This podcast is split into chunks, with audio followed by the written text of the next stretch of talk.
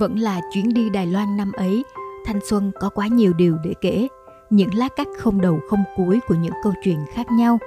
Đó là một ngày mưa, chúng tôi vượt quãng đường đèo dốc từ Phủ Lý để ghé thăm núi Alishan. Buổi tối trở về, cả đám ngủ lại ở làng Fenchihu gần đấy.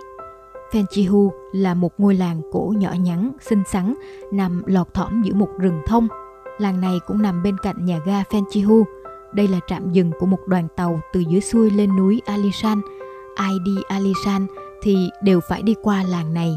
Làng Fenchihu là một làng cổ thuộc tỉnh Gia Nghĩa và cùng với Alishan thì nó là điểm dừng chân không thể bỏ qua ở tỉnh này. Fenchihu nổi tiếng với nhà ga Fenchihu là nhà ga cổ đã trên dưới 100 tuổi. Fenchihu nằm ở độ cao 1.400 m so với mực nước biển và từng là điểm dừng chân tiếp nhiên liệu giữa các chuyến tàu xuyên rừng già Alishan. Sau khi nhận phòng khách sạn, cả đám vứt đồ đạc ở đấy rồi tản ra đi dạo quanh làng liền.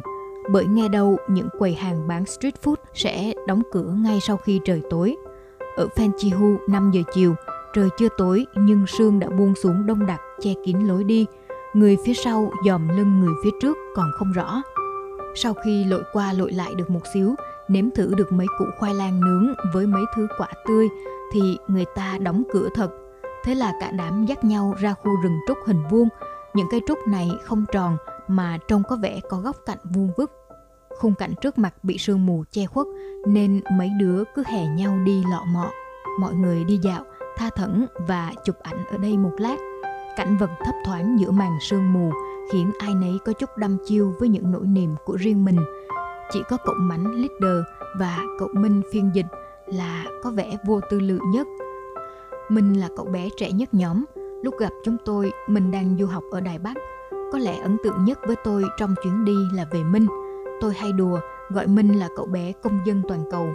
Ba của Minh là người Hồng Kông, nói tiếng Quảng Đông. Mẹ Minh là người Đài Loan, nói tiếng Phúc Kiến. Minh lại sinh ra và lớn lên ở Sài Gòn, bởi thế nên Minh từng phân vân không biết nên chọn tiếng nào làm ngôn ngữ chính. Cuối cùng, thứ tiếng Minh chọn lại là tiếng Việt. Tất nhiên, hiện tại Minh giao tiếp được bằng tiếng Đài Loan nên mới trở thành phiên dịch của chúng tôi như hôm ấy.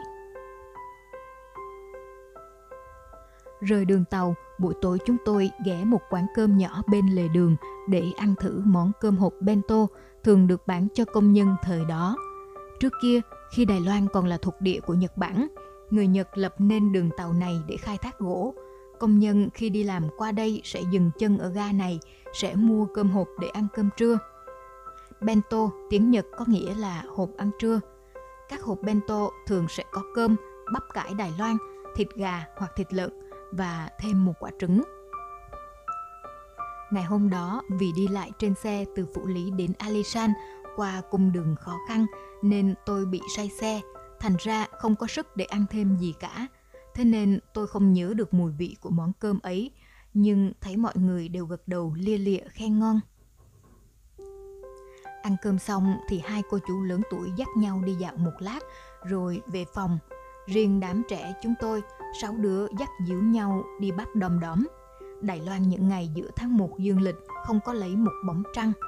Vì để bắt đom đóm nên đứa nào đứa nấy tắt hết đèn pin điện thoại và nắm vai nhau đi trong bóng tối. Bỗng chốc cả mấy đứa bắt đầu sang tuổi băm có cảm giác như mình được trở về lại tuổi ấu thơ. Trên con đường ấy, trời thì đen tối như mực, chị Vi nắm tay anh Cường, Mánh nắm tay Minh, còn tôi rón rén sau lưng anh Vinh Gấu. Cả đám nín thở vì nghe Mánh nói có mấy lần trước mắn cũng cùng mấy chị kia đi bắt đom đóm như thế này. Đom đóm thì không thấy đâu, mà thấy định thần lại thì hình như mình đang ở trước mặt một ngôi miếu. Chúng tôi lầm lũi đi tiếp, tìm hồi hộp, rồi cũng thấy một con, hai con đom đóm nhấp nháy trong đêm. Thứ ánh sáng le lói ấy không đủ chiếu sáng cái gì cả, nhưng cũng khiến chúng tôi vui như mở cờ trong bụng. Thế rồi hai chú đom đóm cũng đi mất, chúng tôi lại tiếp tục. Nhưng rồi trời bắt đầu có vài hạt mưa lâm râm, thế là chúng tôi quyết định quay lại.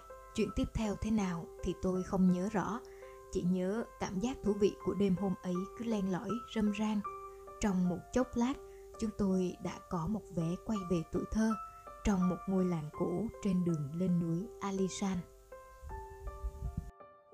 Đừng quên follow Góc của Liên trên các nền tảng Spotify, Google Podcast, Apple Podcast, YouTube và góc của Liên.com để cập nhật những tập mới nhất và những bài viết thú vị nhé.